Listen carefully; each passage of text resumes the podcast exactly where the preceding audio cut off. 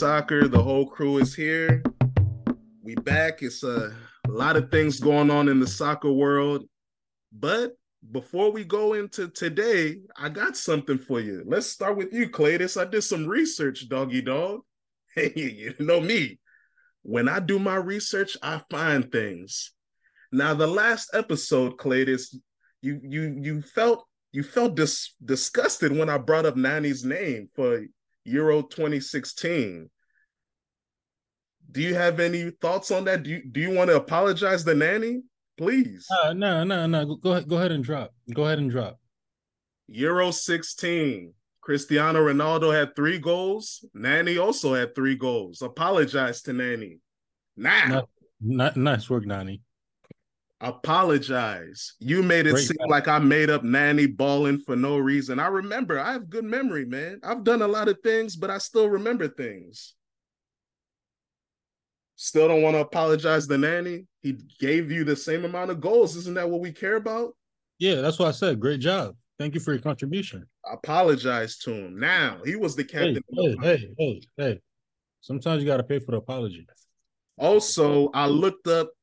Remember when I asked Clay to say, "Man, can you tell me a legendary Cristiano pass or assist?" He mentioned Bayern Munich, Real Madrid Champions League. I looked it up. He didn't have no assist in those two legs. Zero assist. Apologize to me now. Mm-mm. Yeah, see? All mm. right, guys. You see it, guys. Cristiano fans, people say I'm a hater, but I did research. I did the truth. You guys can figure out who is being a blind witness and who's being objective. But, anyways, it's a lot of hot matches, a lot of hot L's. Let's start with Ephraim. Unfortunately, Manchester City, Manchester United had their iconic derby. It's been a little one sided for the last 10 years, and the trend continued. Man City won 3 0. And then couple days later, you come back, Carabao Cup, reigning champions, playing the team that you beat in the final, Newcastle, and they wipe you down 3 0. So, uh, how do you feel, Ephraim? Do you think that's just a uh, a product of the injuries or I think this is a product of just extreme rot. And I've, you know, I mention this every time we talk about United and whenever there are woes that come up and things that happen, it's just like, yeah, you'll get a bump when a manager gets sacked or comes in and, you know, you'll get second or you'll get third and you, you'll look like, oh, there's hope. There's this, that's this, that, and the other. Oh, man but no, it, it's it's a combination of yeah. There's some injuries that are involved. At the same time, I just don't know that I'm going to continue using injuries as an excuse. Uh, you know, some of the fans wanted the the young kids to play. A couple of them did. Didn't mean shit. Uh, you know, so I think it's just a a problem with player power. Um, a problem with the Glazers still being in charge. A problem with not having a football director instead of a banker uh, being in charge of all football operations. You know, so I just think it's a combination of all that stuff, man. It's just, uh, man, it's just embarrassing. You know, so I don't know, man. Yeah, just... it does. I, I I almost feel bad, but I can't. Nah, you shouldn't. You shouldn't, because I ain't never feel bad for any team. I've been in, I'm still hey, my team. My team is still in the desert. Okay, Cletus reminds me every day when I start to get too happy. Hey man, where's your Champions League at? I, hey man, I'll never have it. Maybe unless I play Football Manager, it all comes full circle. Anthony see, But yeah, man, I feel you. When you're going through this abyss, I can give you advice as a fan that hasn't seen their team lift the trophy, a league trophy, in 19 going on 20 years I think unfortunately it's gonna get a little more worse because you know in sports or in life you always hear that oh when you get to your rock bottom you can overcome things but as we know in life realistically your only rock bottom is literally death when they put you in the dirt and in a mm. football club's existence it's relegation and relegation and yeah. we know Manchester United isn't going down to the fourth division or you know to that abyss of the National League and things like that. But as a major club, it does seem that you guys are at a standstill. And do you think that is it Ten Hag's fault, or is it just like you said, the infrastructure is poor, so everything will crumble under that. I think yeah, you at some point you're gonna have to start asking questions about the manager, right? So yeah, there, there's gonna be some blame f- from him. You know, uh, going back to that city game, and not just the city game, but obviously it's one of the more uh, ones that we remember the most. So yeah, like the the the questionable lineup, you know, those kinds of things. Like and they ask him why he changed the lineup like he did, he just he just says tactics. What, what kind of freaking tactics were to, to be three 0 down and look embarrassed by all the good passing that you know was happening, not just with Manchester City, but with Newcastle today. Their fans were in there, oh, you know, doing the Olé shit. You know what I'm saying? When the uh, when the passes were going to each player, like that's embarrassing in your own stadium. Like what the hell is that kind of shit is that? But anyway, yeah, it's it's it's it's a combination, man. It's not just Ten Hag. He's gonna have to start bearing some blame, but it's like it's it's just the rot everywhere, like literally everywhere, and even in the stadium, literally it's falling apart. So yeah, it's tough. And I want to shout out Claytus's boy Lewis Hall. Just sold him to Newcastle. He scored. I gotta shout out my young brother Joe Willock, you know, Arsenal Academy product. He scored. And then, you know, I, I don't know, man. When I look at Manchester United, I think you're right. I mean, I know you're right. The infrastructure sets up everything as a man that used to be a Commanders fan, when your owner is bad, everything is sad. I'm gonna tell you that right now. And what you're saying is correct. Ten Hag, hey, he won a trophy, but it's tough to go to that next level because I think also, like you mentioned, not having a sporting director influences how poorly your transfers are done when it comes to overpaying for players, not getting certain positions needed and filled and sorted. So it is frustrating, but do you think what is your uh you know what what would be a successful season for you looking forward since you know you're not able to retain your Carabao Cup? There's still more things to play for. So what is a successful United season for you? I mean I don't know man. At this point it seems like any European uh cup for next year right? Like not even not, I don't know, man. Like top four, obviously, but man, it don't even look like it's gonna be that way this this season. So I don't know. European, some kind of European play. Uh, that's that's kind of where my standards are right now. It just doesn't look like it's gonna be, you know, successful. I don't have hope for Ten Hag staying around. It's gonna be another cycle of manager probably coming in. What's his name? Potter. Uh Clayton's old boy. Uh, uh, no, Graham Potter. I've been hearing. I've been hearing yeah, I've been hearing some rumors about like uh, if uh, Ratcliffe is the one that, that takes over the, the sporting directing part of the club, he might want somebody like Graham Potter. So like, come on, man, like that's that's the kind of shit we're hearing right now. So I don't know, man. I uh, Europeans, give me give me some Europe next year. That's that's kind of what I'm looking at. I dig that. Now let's go to the blue side of Manchester. You know, reigning treble champions, four-time reigning Premier League champions or three-time going on four, we think anyways. Manchester City, you guys won comfortably. You guys playing the Carabao. Oh no, hold on. Did you guys? Oh yeah, you guys lost in the Carabao Cup on purpose already, so to get some extra rest. But what were your thoughts uh, on the Manchester City victory, Anthony? Uh, I said it a couple weeks ago.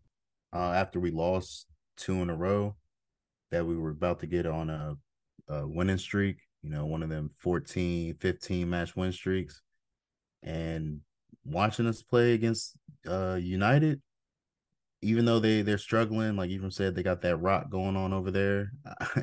my team looking good, man. Um, even with these new additions, beyond uh, I almost felt like Pep because Gvardiol lost the ball like three times, and it easily could have been uh 2 0, 3 0 uh, in the first 20 minutes. But he recovered, calmed down.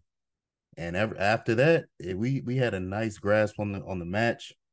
Um Haaland, two goals and an assist.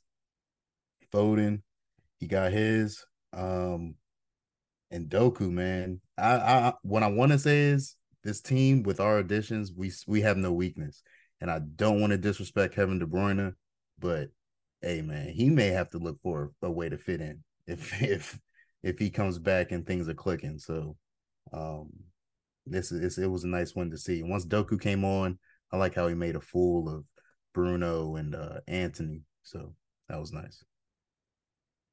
Now you mentioned no weaknesses, Anthony. I put in the group chat a while a couple weeks ago when the Athletic wrote the article about how teams are attacking Manchester City's left more than ever, mostly to try to take advantage of Gvardiol and Doku. Now I noticed this match, Grealish started, and that was one thing that the article mentioned that Aké and Grealish are better controlling players, better defenders, tracking back, pressing. Do you think, and you mentioned it yourself, that Gvardiol was a little like like a days ago a couple times, and a better team could have taken advantage of it.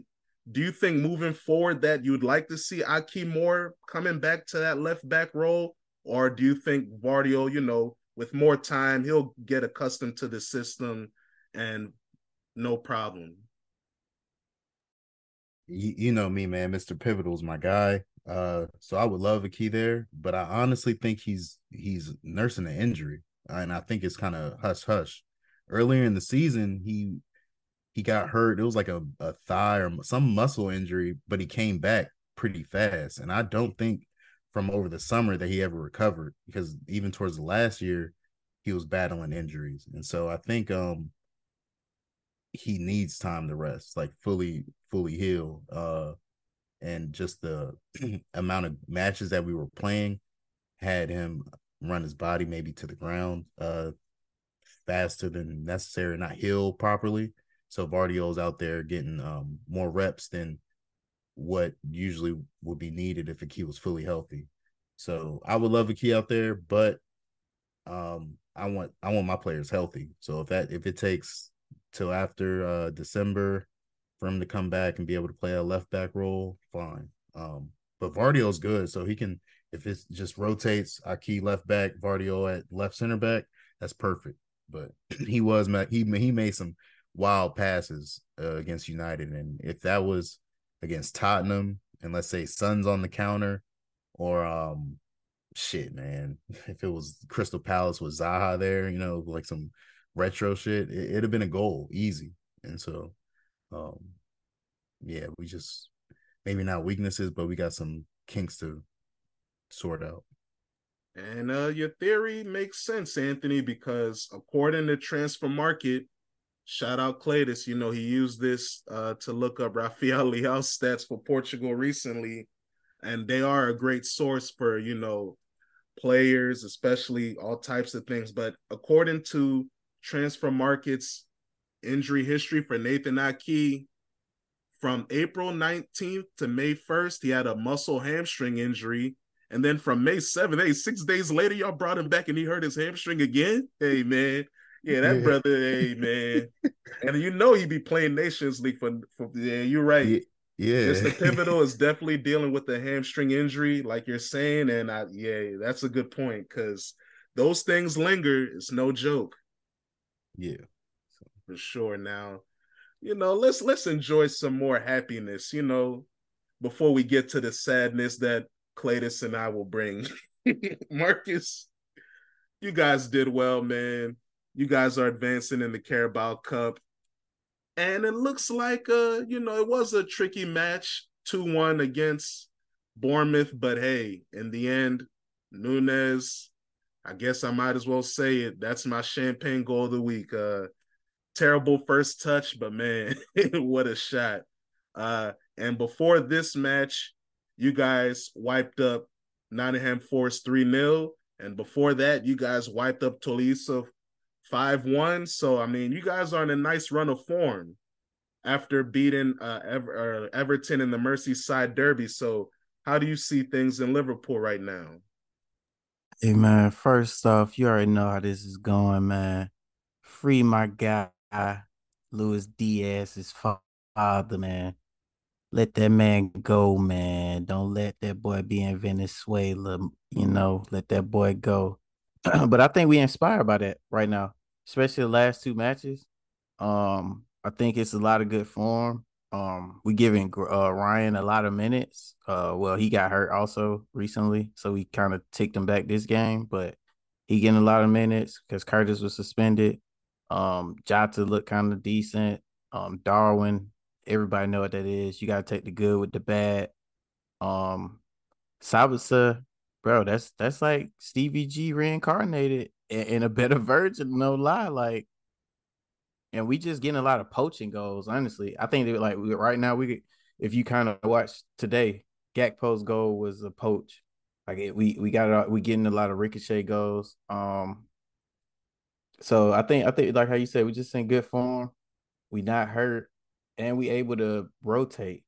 Like today, we played Matip, Quansah, um, Joe, and freaking um, the Greek Scouser because you know Andy out for a month. So like the we us playing this week run of games right now is kind of good because we like giving people debuts and we able to rotate. So it's good time right now, bro. Just like I said, man, free we we losing Diaz. We we really want that boy back as soon as possible. But you know, we understand. So, you know, get keep continue getting them dubs and y'all we, we I'm gonna continue watching y'all take them L's, man. Sorry about that. Yeah, yeah, yeah. No, you're not. That's why you said it's so cool like that. man, but I I agree with you though, man. It's a sad situation with Luis Diaz and his family. I'm happy that the police were able to find his mom, but we definitely need Papa Diaz back with his family in Colombia, safe and sound. So I hope that happens. But um yeah, you know, we might as well get into my squad. Uh Arsenal moving real dodgy in the streets. Um, even though we beat Sheffield United 5 0, that was nice. The first time Bukayo Saka got to wear the captain armband. He played well. Eddie Nketiah with the hat trick. Tomiyasu with his first Arsenal goal. That was cool. But then we have a London derby and the round of 16 of the Carabao Cup. And for some reason, we always struggle against West Ham. Uh, shout out to Fabianski and Kostas Mavropanos, former Arsenal boys that started for West Ham. Mohamed Kudus, Ghana's best player, one of my favorite players. I wanted him to come to Arsenal. He scored a banger on us while that killer clown Cletus gave me. Kai Havertz was looking foolish. Uh, you know, when when it comes to supporting Arsenal, you know that this club does not take the Carabao Cup seriously or it's just something in their brain that for some reason it makes them not focus because Arsene Wenger coached Arsenal for over 20 years, won the most FA Cups ever, never won the Carabao Cup. To go back and look at the last time Arsenal won the Carabao Cup was the 1992-93 season, which is also the first year of the Premier League, okay? We were babies at the time, okay? Cletus, were you even born yet? Hold on. I don't think so. No, he wasn't. He wasn't born yet. No, he was. He was. My bad. Yeah, he was. He was just born like four months after the final. So I mean, it's crazy, man. When you look at Arsenal, all the talent they have, you want to compete for everything, especially in a competitive match like a derby. You look at West Ham; they played a very strong team. Their captain Kurt Zouma, wasn't there; he's dealing with a little injury, but they played a strong squad, and so did Arsenal. When you look at Ramsdale in goal, Zinchenko, Gabriel, Kiwior, Ben White with the own goal. Yeah, I'm not calling you Benjamin. I'm calling you Ben because you're moving foolish. Jorginho, another clown that Clayton sold me. Fabio Vieira doing nothing. Uh, yeah, it was it was a it was a joke, you know, to watch that show. But I am happy for Mohamed Kudus. Looks like he scored. Hey Dan, Four times in his last six starts. Go ahead, my G. Sorry to cut you off. What? Why is why is Jorginho playing over Partey? Mm, well, Thomas Partey's injury, all star. You know, Arteta said recently that that brother sits down and he don't understand it. How much he be sitting down. You know, so that comes to the reason why they didn't sell Thomas Partey. But I feel like they should have just sold high on him. I wanted him to go to Dubai or Juventus. Teams were interested, but we didn't pull the trigger. And now we see the results. Not getting in another midfielder You're bringing that community service agent Mohamed Elneny on the pitch to play against Sheffield United, but he didn't see the pitch today. So I don't know. With Partey, salute to him. He has a baby on his way, so maybe he don't really care about playing right now. He's just trying to make sure his seat pulls up peacefully. But uh, you know, more stress, more stress. Cletus, even though Chelsea is doing their thing, you know, the Bavarian boys, Munchen, they they moving geeks. They lost today in the DFB Pokal Cup to FC Saarbrücken 2-1, 96 minute game winner by Marcel Gaus. What are your thoughts, brother? Yeah, unfortunately, I couldn't watch the whole game, but I was watching pieces um, when Bayern first went up before halftime. From what I was reading and listening to, seemed like we weren't really in control. We were creating chances, but again, we were being clinical up top, and nothing really changed um, throughout the game. And then second half, it seemed like Cam had made a mistake, which let them niggas uh, score the second goal. But this again shows that you know this team isn't dynamic at all. There's no real creativity throughout the team. It's more so whatever individual brilliance Sane, uh, Musiala, and Kane can produce is what we're gonna roll with. So it's, it's really sad that we're knocked out of the DFB Cup in in the what third round or you know in our case this is the first round. Yeah, the like, second round. yeah, like like this is really embarrassing for this being your second year as coach, you know, this happened when you took over the team earlier.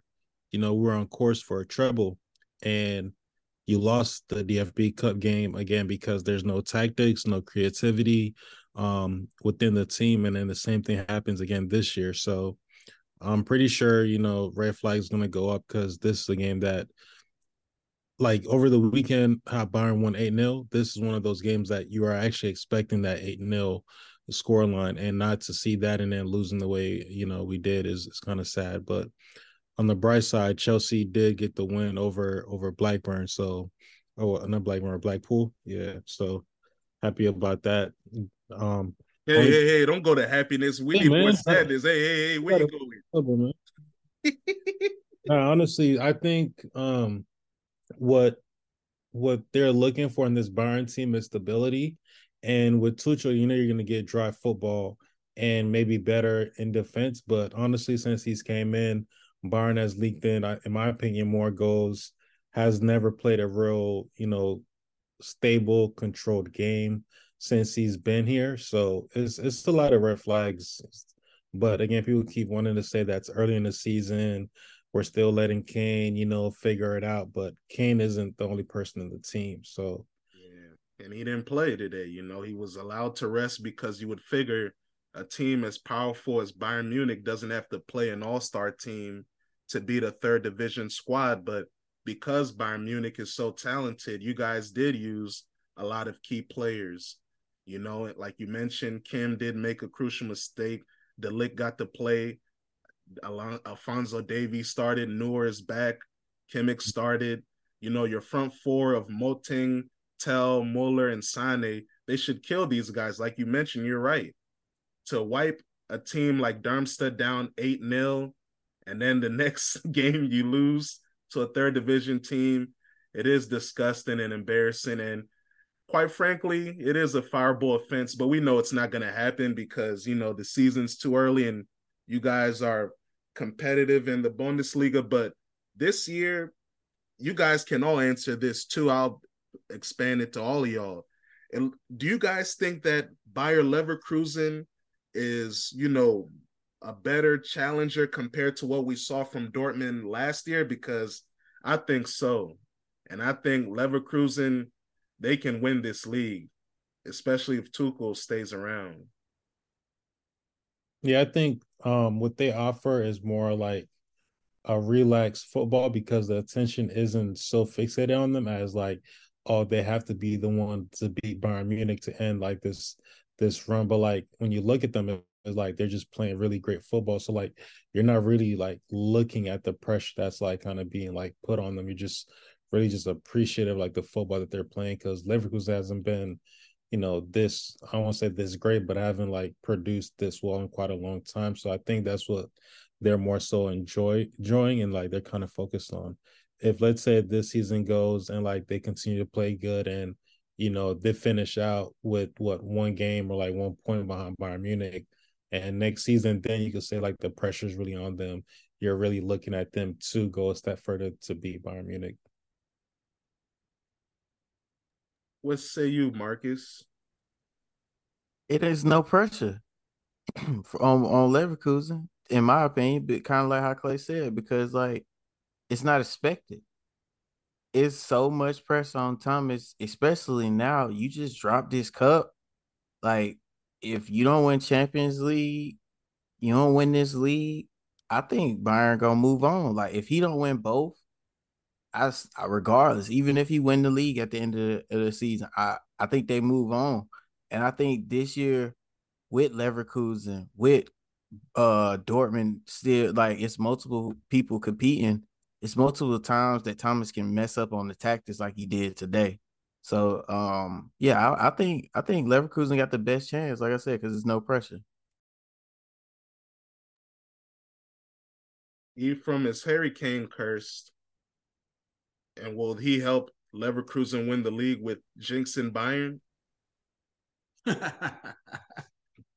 I don't know if he's cursed. Uh, I, don't, I don't know if I really buy into all that kind of stuff, but uh, yeah, I can see Leverkusen making a move. I mean, they got. I mean, yeah, we look. They have their the X factor of uh, Xabi Alonso, um, but they have they have finished second before, but it wasn't close. So let's, let's not act like that was a, a close uh, run. But they they have a chance this year of of making a run for it, and and like you said, winning the league. I, I fully agree with that. Uh, Dortmund bungled bungled the league last year. They had a chance to win it.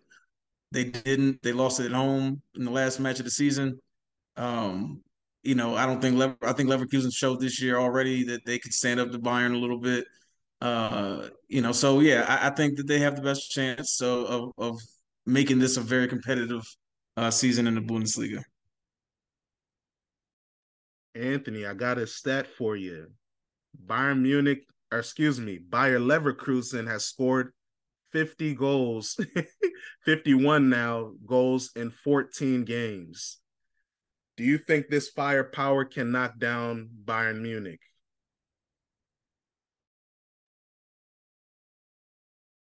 Uh, yeah, I want to say if um Tuchel stays there, yeah, if if if he stays, it will happen.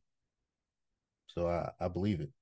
And then um, where's uh Alonso? Is he uh about to be managing the Los Blancos soon? Maybe, yeah. Okay, yeah, this would be a nice little uh accolade in his uh trophy trophy closet. You know, winning the Bundesliga, stopping Bayern's uh dominance. I think it's yeah, I think it's time, man. And his system, what he has, it's it's cool. It would be nice. It would be real nice to see that. So I'm gonna go, yeah. I'm gonna say yeah. They're gonna do it. For sure. His system is very impressive. What they do with that three four two one, which can morph into a four two three one with Jeremy Frimpong pushing up to play the right wing. That double pivot with Granit Xhaka. I can't believe I said I'm saying it, but yeah, I, I miss Granit Xhaka. Yeah, man. yeah. I need that boy in my team because when I look at my team and I see see little boys like Fabio Vieira, I see Kai Havertz, I see no heart. I see Arsenal fans turning on Martin Odegaard. Hey man, it's getting crazy out here. But I listen, guys you guys aren't aware out there, listen to when Anthony speaks about Thomas Tuchel because last year he was the first brother saying that Tuchel was going to be fired fast and that Chelsea wasn't going to get in Europe at all. He was right. So hey, listen again, y'all. That's all I'm gonna say. But um, hey Dan, quick stat: Leverkusen has been runner-up in the Bundesliga five times without winning. So and I think that's the most, if I'm not mistaken. Yeah, yeah. Oh my God. In the 2000s, Claytus, let them know Bayer Leverkusen. Oh my God, niggas used to Neverkusen. Remember, hey, Neverkusen. They're never winning it. Did you just to make it even clearer for you? You didn't know who was Bayern and who was Bayer Leverkusen. That's how close it was every year. Okay. It was so sick, what man. they, uh, what was it? Be be something by Leverkusen. They had like a different nickname, so you never called them Bayern, just Leverkusen. Yeah, Neverkusen, man. They never was going to get it. I mean, even remember this streak, guys. 97 runner up, 99 runner up, 2000 runner up, 2002 runner up. And that same year, they were also runner up in the Champions League, thanks to that Zidane beautiful volley that he scored. So, yeah, man, Neverkusen. Oh, my goodness. They are the best team in Germany to never win the Bundesliga. So, if they finally do it now, it will be a big deal for sure. Now, let's talk about that El Clasico real quick. Jude Bellingham, two goals, Barcelona won, including a game winner in the 92nd minute. What did you guys think about this match and Jude's performance? Well, I'm gonna go first because I don't know if it, if it's documented on here because I try to keep it under wraps. I used to be a Jude hater because he didn't come to City, but man, oh man, that guy, he, he might as well run for president or overlord of the world. He he's got it. He he's really a beast. Um, that banger is my champagne goal. I'm gonna say it early. Um, from Jude. Uh, I think at one point I saw him pointing at his head to Gavi. It's like, hey, yo, you point at your head to the opponent now, not just your teammates telling you the opponent to focus. It's, it's, it's getting out of hand. It's crazy. And and then the final goal, right place, right time, showing that his IQ is is is, is up there. It's a football, soccer. It's not about um. It's not all about you know goals, assists. AO is really simply put where you are on the field and he knows how to be at the right places at the right time and it's it's getting kind of insane. It's it's absurd. And uh it's it's amazing to watch. We got something we got a treat fellas. We got a treat. That's all.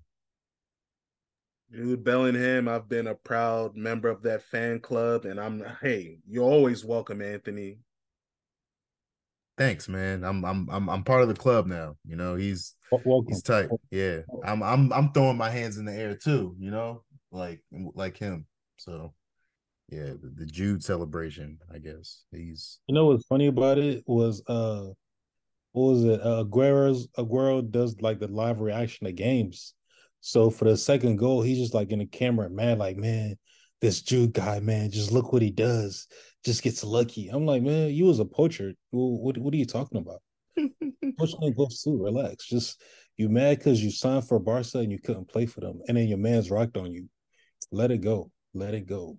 But nah, man, Jude, Jude. He's, he's probably mad. He still has to fake a heart injury because his man left. Hey, hey, hey, man. but yeah, wouldn't, wouldn't be surprised, man. You know, you know that that's family right there. They probably orchestrated that from the jump. Mm-hmm.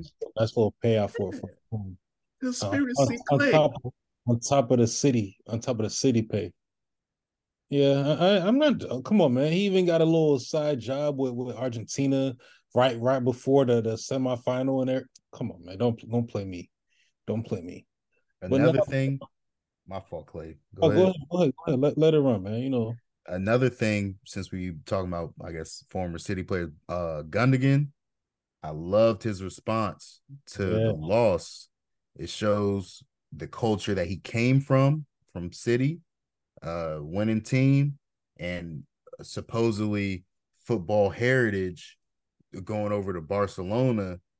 And they weren't pissed after losing the, the Clasico like that. That's he's insane to me. You, he, he, he he didn't come up in uh La, La Masia, wherever the fuck it's called. He he, he ain't from there. He he he he ain't a, a little a little tyke that grew up watching these players ball and ha- have that passion behind it. Like, yo, we ain't about to lose to to Real Madrid. Nah, he he he's somebody who dreamed about being uh, a Barcelona player, wanting to be a part of the heritage and win, yada yada yada. And he comes from a treble winning team to so quote unquote heritage to see y'all lose and and whatever was going on in the locker room, they were smiling, giggling, it, whatever it was, it made him say, I don't want to get in trouble for saying it, but I expected more.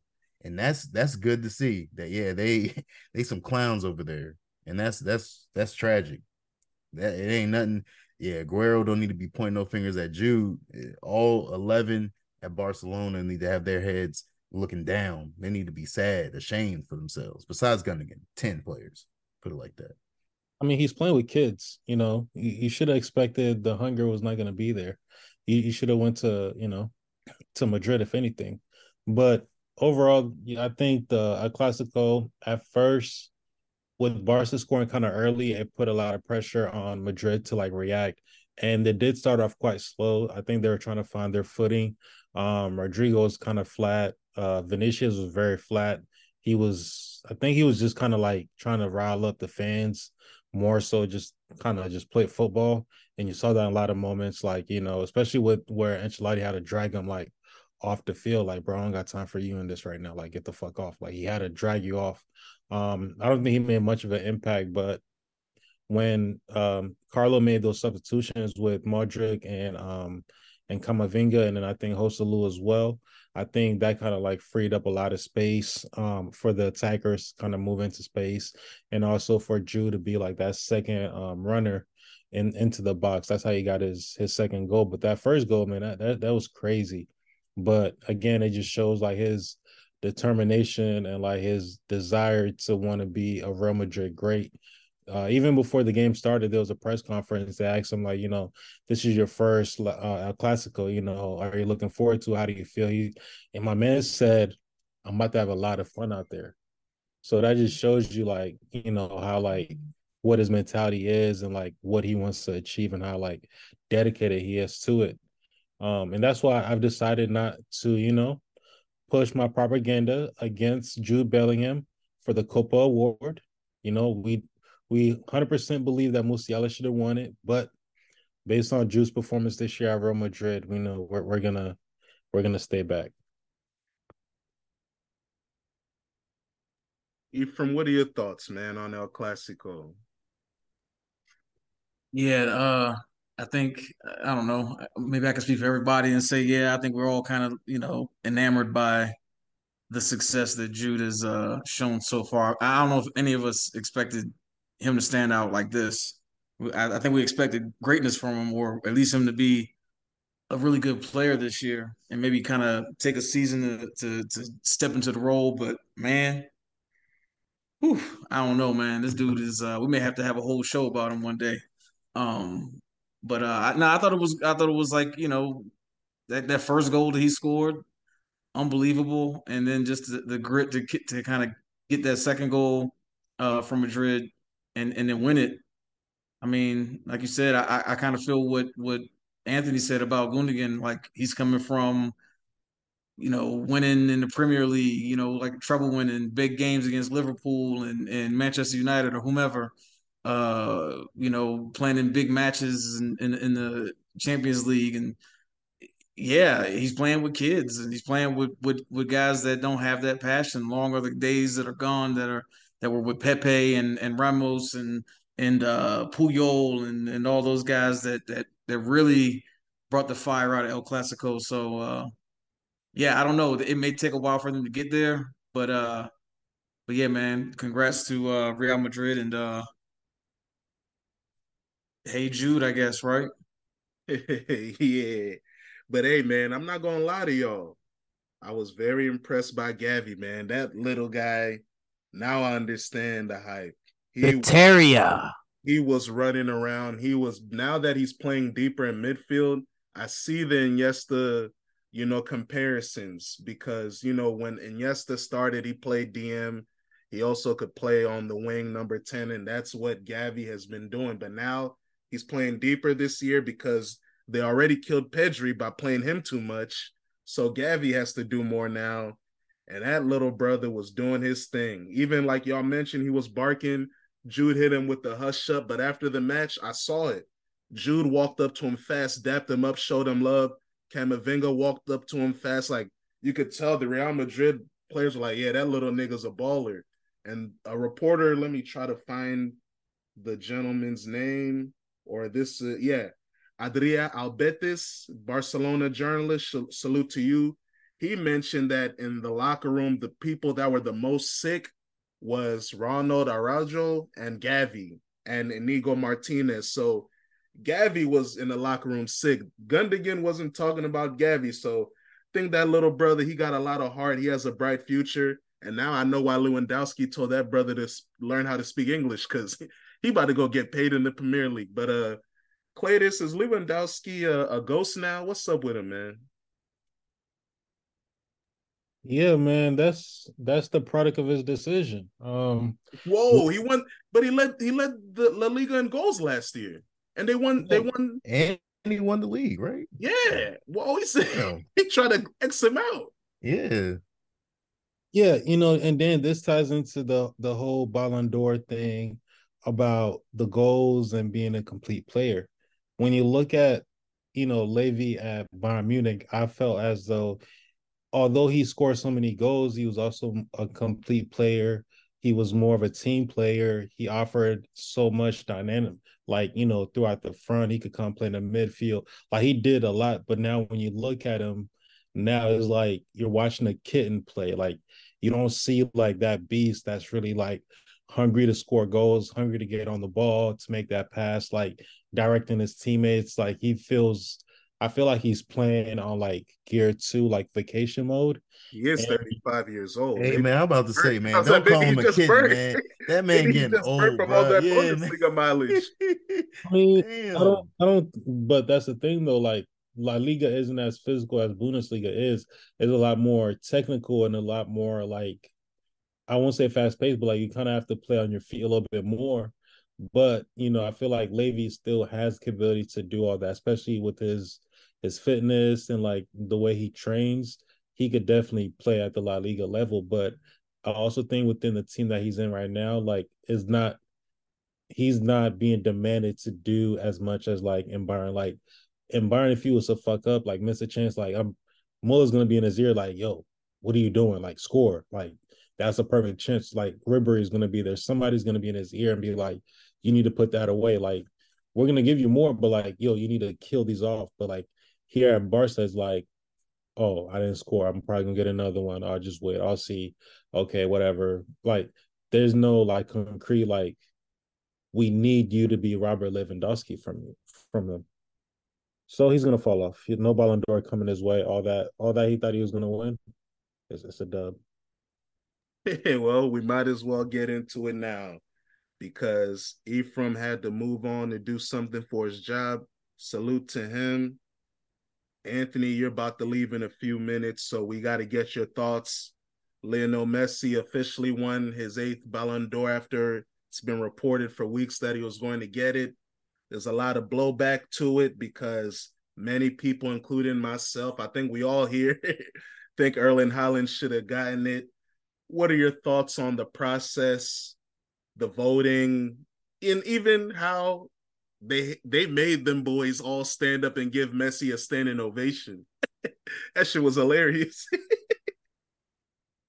yeah, I saw another um angle uh of a, the clip of the standing ovation, and it was when Speed, the YouTuber guy, was there, and he started, I guess, barking, and then people start standing up. Um, so he people were like, "Yo, he caused the standing ovation because because people were sick." Uh, but with Messi, man, I don't want to sound ignorant, but we all know what it is, man. This payola. Uh, I'm glad he, they gave it to him. Let's get that shit out the way. There's no way they can give it to him again. He's in the MLS, and if they do, then just just fuck it all. Um, I was telling I was telling like friends of mine, like, man, that's why the real awards are won on the field. Can't take a treble away.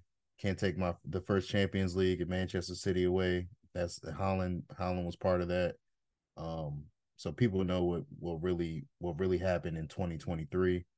Uh, uh, Muani, if he would have hit it a little more to the right, who knows? Messi's not standing up there. Um, it, a lot of stuff could have happened. And um, instantly after he got that award, you can see the payolaness behind it because he's taking a Jordan esque photo with gold rings and Adidas. Yeah, what the hell is that? Sponsored sponsored by Adidas.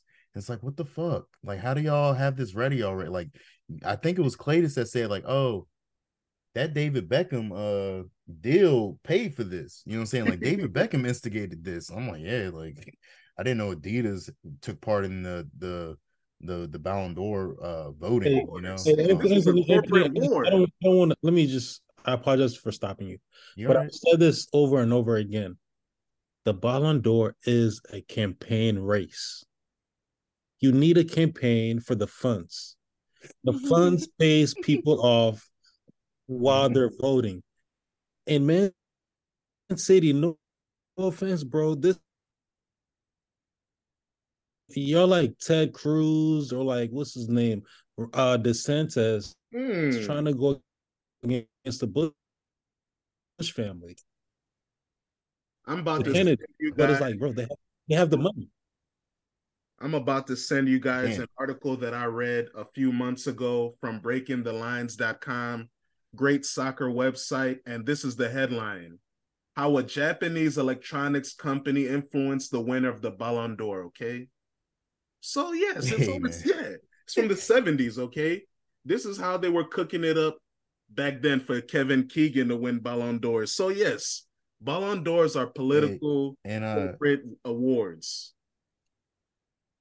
uh, correct me if I'm wrong, Dan. I, I read something and it said that it's the journalists that vote on this award. Yes. And uh, the players vote for the UEFA Player Award, and that's what Haaland won. Mm-hmm. Um, okay, see, hey Clay, to your point, I'm saying we not all journalists are, are as stand up as our guy Dan, you know, and uh, a little a little payola here and there. That's also a could, payola award mess- too, guys. By the way, because you got to realize this: Amen. it's all payola because UEFA.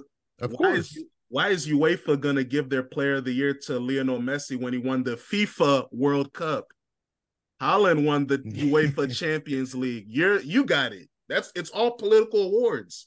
There was a time when FIFA realized where no one really cares about our awards, so they linked with the Ballon d'Or to make it the FIFA Ballon d'Or. And then FIFA was like, nah, man, we just making your shit hot. Then they broke off and made the. FIFA World Player of the Year award again. So a lot of times they do try to conflict each other. And then because the Ballon d'Or was originally European Footballer of the Year award, and now it's not, it's for the whole world, then UEFA made their Player of the Year award to enhance the Champions League winners. So it's all pale and propaganda. And that's why I've always told you guys individual awards don't matter to me because I know I've already known known how corrupt it is, man. It is spooky out here. But uh Marcus, yeah, what are your thoughts, man?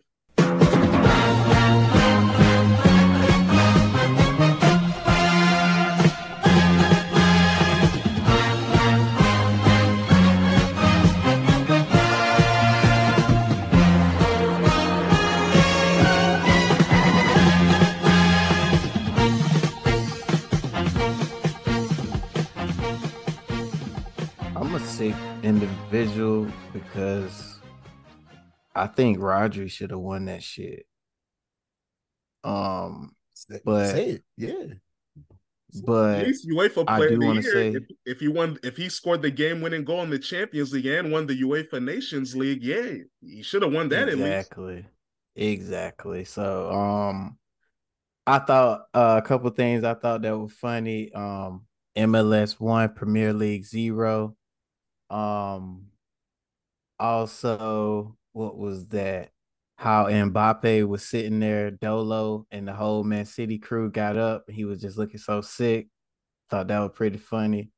Um, but yeah, I mean, Messi, I don't know how he. I guess the World Cup made him win, but Di Maria, if he didn't have Di Maria, I, I don't think he would have won the World Cup if he didn't have Julian Alvarez. They wouldn't have won. They wouldn't have won.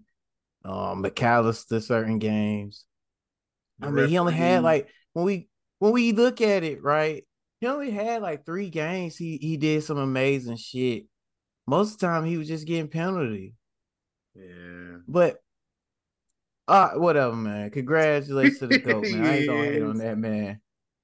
Yeah, Anthony, I know you got to go soon, but uh, you are not lying. That pick of Messi with his rings are disgusting. Because what the hell do rings have to do with the Ballon d'Or? But uh, I'm like, yo, where'd those rings come from? Yeah, I had to look, zoom in. I'm like, yo, did they make these for this yeah, moment? Like, yo, this is crazy. Um, so it just, it just, it just set it up that, yeah, not only Messi got his eighth or whatever number it is, but now the MLS, like there's a there's a picture going around. It's like the Premier League zero Ballon d'Or winners, and then the MLS it has like it had eight, and it's like eight different joints. It's like oh dang, that's all messy. And so now the MLS has a has somebody with the with the gold ball, you know what I'm saying, in the trophy case, and you know, come over here, Adidas, look at us, yeah. we won, we winning, winning, winning, winning. You know, so I see the the narrative, and it's cool, man. You know, bigging up the sport. Uh, you let the legend go out on top even though it's like you can tell it's like, all right, man, they give him that pat on the back, but you know, look straight, he won, and they can't deny whoever's up next. You know what I'm saying? So that's that's all that matters. Even if it's not Haaland and it's Jude, you know what I'm saying? Like, get this man Messi out the way, bro. You know what I'm saying? Like, we we want to acknowledge ballers now. You know what I'm saying? Like, not not legends living off legend shit. So come on, man. And before you go, man, I got to give you one more propaganda to enhance that political machine. Adidas, who they also sponsor? Real Madrid. so hey, hey, we lost Messi. Yeah, Jude, hey, come here, boy. That's yeah, that's what I already said it, man. Haaland's not getting it. So let's just it's about to be Jude. He's hey, if they if they win La Liga, I don't want to give them the Champions League because I want to give that to City. But it, even if they make it to like the the the the semifinals or or finalists, he damn near may get it. Nah, he, they will. They'll be like, "Oh man, I don't remember a midfielder scoring this many goals." Watch. Yeah, come on, man. Like, yeah. yeah. oh, you don't see the narrative? It's already he got more goals than Zidane and the amount of games he played yes, at uh, Madrid. Yeah, yeah. But Nas deserved, man. He's a baller. But that's why it's like, all right, if it had to be a time, and I don't care. Haaland didn't get the award, but we got the Champions League. That's fine, whatever. Messi scram. So now we can open it up for real ballers can get acknowledged. Not like he wasn't a real baller. I'm just talking about not old niggas and young players up and coming now getting acknowledged for what they're doing actively in the sport. Yeah, we're not giving out lifetime achievement awards. This is supposed to be the most prestigious individual award in the sport, and he basically won it because he did well in four weeks. Yeah. So, so yeah. Uh yeah. And uh quick, I'm gonna reiterate my champagne move was Doku uh causing Anthony to try to foul him and waving his finger in his hand. You know, hey, just just just know that's class, man. If you make somebody try cut your legs off, man, that's that's a baller right there. So especially champagne when move, champagne goal is Jude. No, I'm sorry. I just wanted to size your point because you're right. Because Anthony, imagine you being Brazilian and you're seeing an African European styling on you. That confused him. He was glitching. I That's did like, feel like there was a little. Ra- like I, I, did feel like there was some racial tension behind it too. like, uh, like, hey man, like yeah, only only a uh, person of this pigmentation that's supposed to be cooking me is Vinicius. You know what yeah, I'm saying? Man, hold on. yeah, so I don't think Anthony really didn't like that. He he was trying to go for he was trying to murder him. Yeah, he was sick, but hey man, salute Anthony. Yes, Definitely. Sir. All right, fellas. Yeah, man, be cool, man. But yeah, yep. man. Now it's down to the three of us. Marcus, it's about that time, man. Ain't there MLS match on right now? I know the NBA is hot too, but uh, what's going on in America, man? Hey, man. You know, yeah, it's your about boys are playing right now, Columbus. It's about that time. We been on a break. We on a hiatus. It's a lot of shit going on. We in the goddamn playoffs. But before we get deep into that, let's go into that wild card week. We only had two matches, man. So um we'll run through them. It was Charlotte versus Red Bull NY. Uh Charlotte put up a little fight, but New York was what the was ready to get to the playoffs. They got up early 4-1. Charlotte tried to get back in the game, 4 2. Then my homie, I don't know his how to pronounce his name, got him a hat trick. They got up out of the 5 2. KC versus San Jose, that shit was dry as hell. It went to penalties. KC got that. So then we gonna load us up. We already deep in the. I mean, we not deep, but we already got one game played in the playoffs. ATL versus Columbus right now is the last game of the first round. The first round matchup is St. Louis versus uh, Kansas City. Uh, Kansas City got that first dub 4-1. Houston versus uh Real Salt Lake. Oh, this is the West Side, so I can let uh so if you know if you didn't know, uh Houston versus Real Salt Lake 2-1. Uh LAFC versus Vancouver 5-2. Seattle versus Dallas 2-0 to Seattle. Uh, on the east side, we got Cincy, the number one seed, versus uh Red Bull NY. Yeah, Red Bull. That wild card shit, it ain't gonna keep going. Three zip for Cincy first game. Philly versus uh New England, three one also. The Philly. And uh Orlando versus Nashville, 1-0 to Orlando. It's still 0-0 Columbus and ATL. Hey man, if you don't, go ahead and get checked in on that on that uh playoffs. But if you don't want to watch it, you could just catch a net week with the next reload of the MLS playoffs. That's been the MLS minute. We out, man. The show bless up now, uh Cletus. I know you you wanted to say more about that Ballon d'Or, man. And I want to give you that space because this is a conflict that we go through. And, you know, I don't think Messi winning the Ballon d'Or is the end of the world, but I do think that this might have to change the way we look at awards because, as we mentioned before, the Ballon d'Or was more about the best all around player that influenced a multitude of ways the game. But then Cristiano and Messi became so dominant as goal scorers, it just became the best player who happens to be the best goal scorer. As we move away from that era moving forward, do you think that the award will go back to what it used to be the best all around player? Because, you know, we're already talking about Jude Bellingham being the leading man, but it seems that the only reason why he is the leading runner is because he's a great goal scorer now all of a sudden. What do you think? Yeah, I think this summer around, um, Messi winning the Ballon d'Or is definitely going to raise a lot of eyebrows as to what the criterias are and how they're going to be judging players um you know based on for their performance and we also need to establish um a time frame like what is the the age i mean the time frame that we're judging these players is it from the start of the season to the end of the season the start of the season till like what um winter break you know we need like to know what timeline that they're using to judge players so we know that we're not gonna have a player who performs shitty all year round and then goes to a tournament in the summer and based off his performance in the summer, he's gonna win a Ballon d'Or. That's you feel me? Point. Like that that that you feel me? It doesn't really like incorporate the player's achievements and it doesn't include his his negative as well as rates him with his competitors. Let's say you have Mbappe who's, you know, next up to win the Ballon d'Or, but you know, let's say the best player in the world right now is Luis Diaz.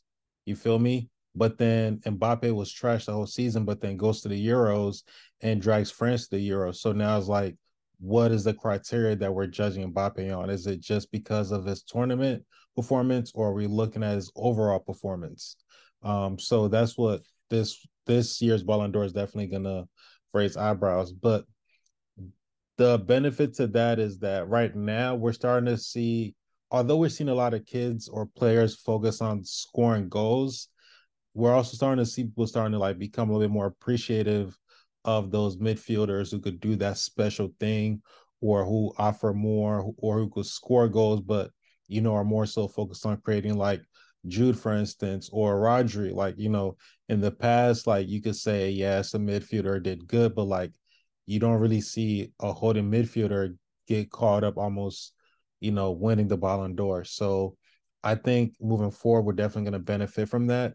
and also because as good as Mbappe is, Haaland, all these kids are, bro, like they they really you, understand it, but like they could put up the numbers, but like when you really look at it, it's like they're not competing on the same level as Cristiano and Messi really were competing on. So like yes, they have the potential to do it, but like I don't see it. I really they're going to be great players with their own history, but they're going they're not going to be competing a two-man race for 15 20 years. It's not going to happen. So we're going to be able to see a Jude Bellingham win it, maybe a Gavi win it, a Musiala winning it, a Haaland winning a back-to-back, and yeah. then a Musiala again. So like now we could see it hop around instead of like one nigga taking it back to the crib every year. Like this is my youngin, this is my youngin. Now she's for the team. and Marcus, you guys remember they changed the Ballon d'Or. At first, it used to be for the calendar year, but then they tried to make it for the season. But all of a sudden, what happened? Oh, we got a World Cup in the winter all of a sudden. So, oh, now this counts a part of the season. So that's how Messi can walk away with that Ballon d'Or. Because if it was a summer World Cup like it usually is, then he doesn't get all that juice. But um, I felt I felt that uh to test that real quick. I felt they did that so them African boys wouldn't um get get considered when they went to AFCON for real, for real. That that because they did it a year when Salah and uh, Mane was kind of yeah, going off yep. together. Mane finished third in the Ballon d'Or that year, I think. So the just to just to kind of echo off what Clay said, I kind of agree with you. I think like it's gonna be a wild wild west. It's kind of gonna be like how we are with the NBA uh how we feel like we're gonna be with the NBA after LeBron and the they got the you know the steadfast guys leave. Who's gonna be the next crop? Like who or is it gonna be a next? Is it gonna be the next uh Ronaldo, Messi, and Mbappe and somebody? But we already see Jude trying to put himself in the mix. Like, what if Julian Alvarez fuck around and go to Madrid? What if he trying to put himself in the mix? Like, it's so many different situations that can happen and now I feel like these journalists should be open, more open.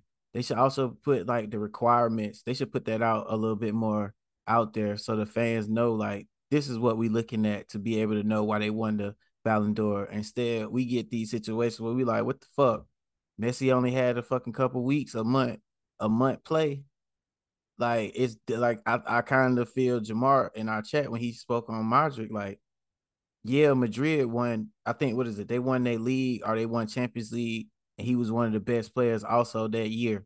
That's the reason why he won that. Like this dude on this dude Messi, real talk. They they a report showed it. You only made Inter Miami go up one playoff spot, and then you still didn't make the playoffs, bro. Hey, but they won like, a cup. They won a cup. Man, come on. The the the the Beckham Cup, the fuck out of here, man. Well, that Publix cut. It's not for that cup, bro. I've seen guys literally passing the ball into their net. Almost come on, Marcus. We we we put bread on the game. We were seeing guys scoring own goals, bro, just for Messi to go through. I'm not hearing that. Brothers was asking if the ball was remote control. yeah. I heard Beckham was was removing guys from the team because the guy was questioning Messi's worth ethic at, at practice. You feel me? By the way, guys, last season, not that we care, in the Liga, Messi had 16 goals and 16 assists. But hey, man, we saw Lacazette go crazy too, so who cares? yeah. Wow. yeah, it's, it's, a different story. It's a different story now. Yeah, exactly. So that's why Mbappe, get out of the get out of your country now. You turn 25 next month. Get out of your country because Marcus is not lying. Julian Alvarez is right there, boy. He about to be, you can consider him world class right now. He balled in the World Cup. He balled in the Champions League. He already won Copa Libertadores for River Plate ball down there. Now he's balling in Europe. Now he's a certified starter for the best team in Europe, the best team in the world, maybe when they win the Club World Cup, if they win. So I mean, yeah, there's a lot of boys here now. So Mbappe, you better get your suitcase and get out of France now. Hurry up. Cause like Clayton said, it's a new generation of ballers, and they hear Jude Bellingham's 20 already got more sauce than you right now. So you better hurry up, Mbappe. But uh hey man, let's get to the end of the show. Oh, hold on real quick, Dan. Go ahead, my, my bad. You know, you said you see how you just said Jude Bellingham is arriving. Alvarez is arriving. You know who really is gonna? I don't want to say it, it may seem too early, but when I be saying things, people don't like to admit it until it happens. But Vinicius Jr. I'm just saying. We have a long season to go, but my boy, if you don't tighten up and really get start getting saucy on the pitch, you're becoming Neymar. It, it's not as worse than Neymar, to be honest, because Neymar was still putting up, still influential, in man, case, still dictating games. I mean, we gonna see, bro. It, but I, I feel like we, we already saw the the childish Vinicius, and we've seen the growth Vinicius, or we've seen the puberty Vinicius, and now we're kind of like waiting for my man to like, all right, bro, you've gone to high school, you've you've gone through the puberty, certain things you gotta drop off. Is like whenever you expect him to like kind of kick off and like really hit top gear, is like he starts doing little stuff that kind of like takes the focus away from football. So I don't know, man. Jude pulled up and, and took all your spotlight. Like we're not even midway in the season, but he just took all your sauce, took all of Rodri's sauce. So now imagine if uh, Mbappe pulls up or if Alvarez pulls up and they're banging in goals too, like like like Judas. Yeah, you might have signed an extension, you know, yesterday or today, but yeah, anything happened in Madrid. For sure, for sure. And to mention that, you know, his breakout year when they won the Champions League and won La Liga, he had 17 goals and 10 assists in the league. Then last year, when, you know, the racism was getting to him, crowds around Spain are bothering him. He had 10 goals and nine assists. So you see, big drop off in the goals, but the assists were almost there, you know, just one off. And now, so far in eight matches, he has two goals and one assist. Now, the system has changed. He's playing in a front two with Rodrygo, but he does have license to roam. So it's not like he's stuck centrally. He's on the touchline, he's on the left. And yeah, he be getting doubled, not knowing how to get out of it. Yeah, he, he doesn't look the same right now. So he definitely needs to lock in before before he gets removed from that club because you know Florentino doesn't care, bro. He doesn't. He doesn't hold favorites. I mean, look what he did to Ronaldo, bro. He said no bread. Goodbye. Yeah, man. But uh Cletus, what's your champagne move of the week, man? Yeah, man. It's a very, very specific joint. It was when Erling Haaland he he just cleared the runway for for uh what's his name? Um damn young dude from um from city he just cleared the path from like yeah go ahead and get your knee slide in there you know when they embarrass uh united 3-0 oh man i'm trying to remember his name damn too many games have had too many things have happened since then my brain is i'm saying God, we just talked about him too yeah uh, the wonder kid from doku no no no other one what the other one? Hey. Foden. Phil, Phil Foden. Oh yeah, Foden, yeah, Foden. Foden. Hey man, I don't think about him as a wonder kid anymore. His son got an Instagram page, man. What's going on? Your son has more sauce than Marcus Rashford.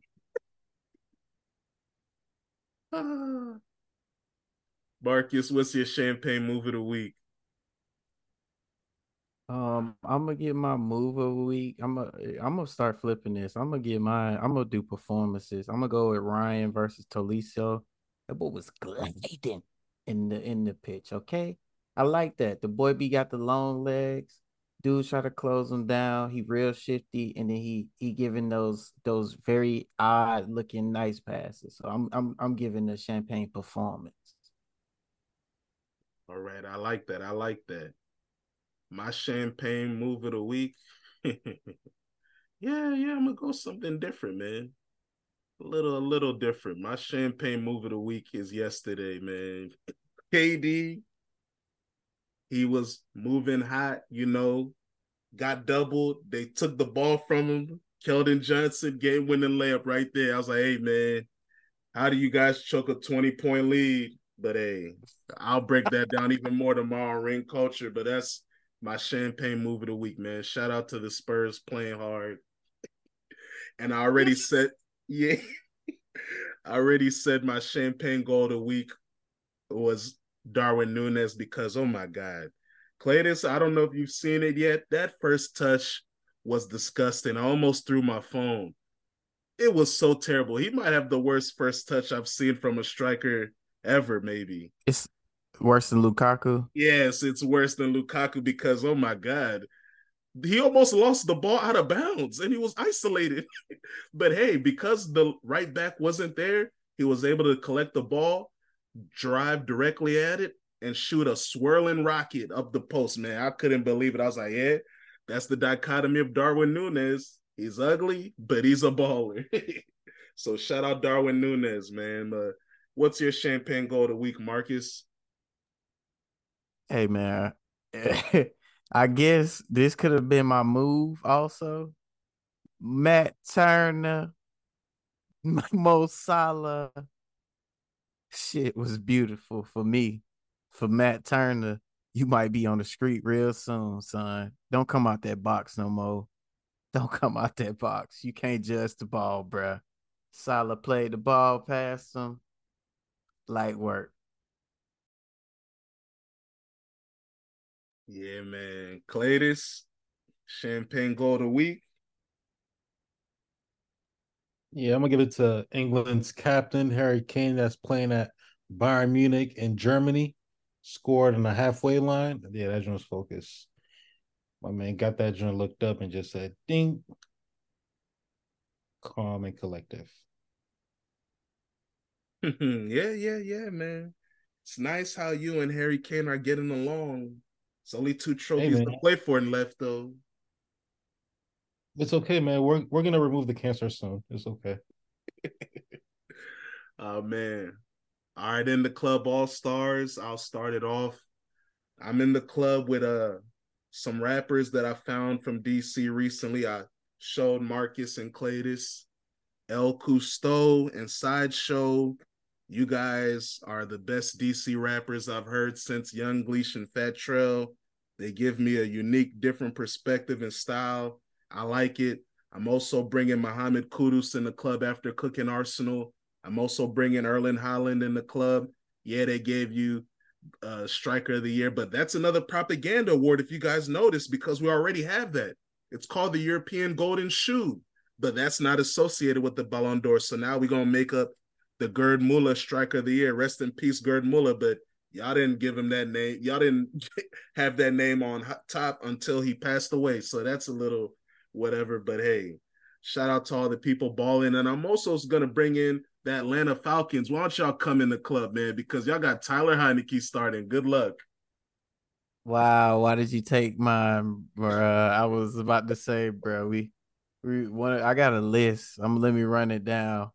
Um I got Arthur Smith because of that answer you gave today, but You sound like Arthur Blanks took your goddamn dignity. He told your ass that Taylor Heinicke is starting. We got Taylor you gonna be on goddamn Seltzer because you got to start on Sunday against them Vikings. Um, Desmond Ridder, you can come in there because you got concussion protocol. Um, or you might don't. We don't know. Uh, Francis, we got you in the club because you got robbed in that fight. Um, we got oh, yeah. De- uh Dejounte Murray for his 40 for the 39 piece. And we in that thing getting drunk, man. We out.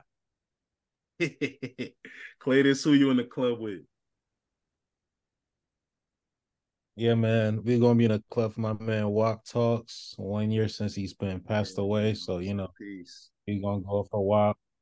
Um yeah, man. For for I'm gonna bring whole NSU, everybody from homecoming, you know. We're gonna relive that since you wasn't out there. We're gonna relive that. So yeah, I was I was I should have been there, but then I got sick because I was misbehaving at Howard homecoming. That's another story for another day. Yeah, yeah, I was I was ready to go. I was ready to go Saturday morning, Friday night too, fro fro. Dang. But no, it's cool. Oh. Ah man, Marcus, you didn't go to homecoming this year. No, sir, but that's a different discussion. Uh, yeah, That's yeah. off the record. Yeah. No, no mustache. Yeah, yeah, yeah, yeah, yeah. Yeah, man. I was at Howard Homecoming moving hot. You know how that joint is one way in, one way out. People hopping fences. Yeah. Police was extra crazy because DC's on fire right now. Can't even drink because it's a dry campus. So you got to sneak lick around like you're a little kid.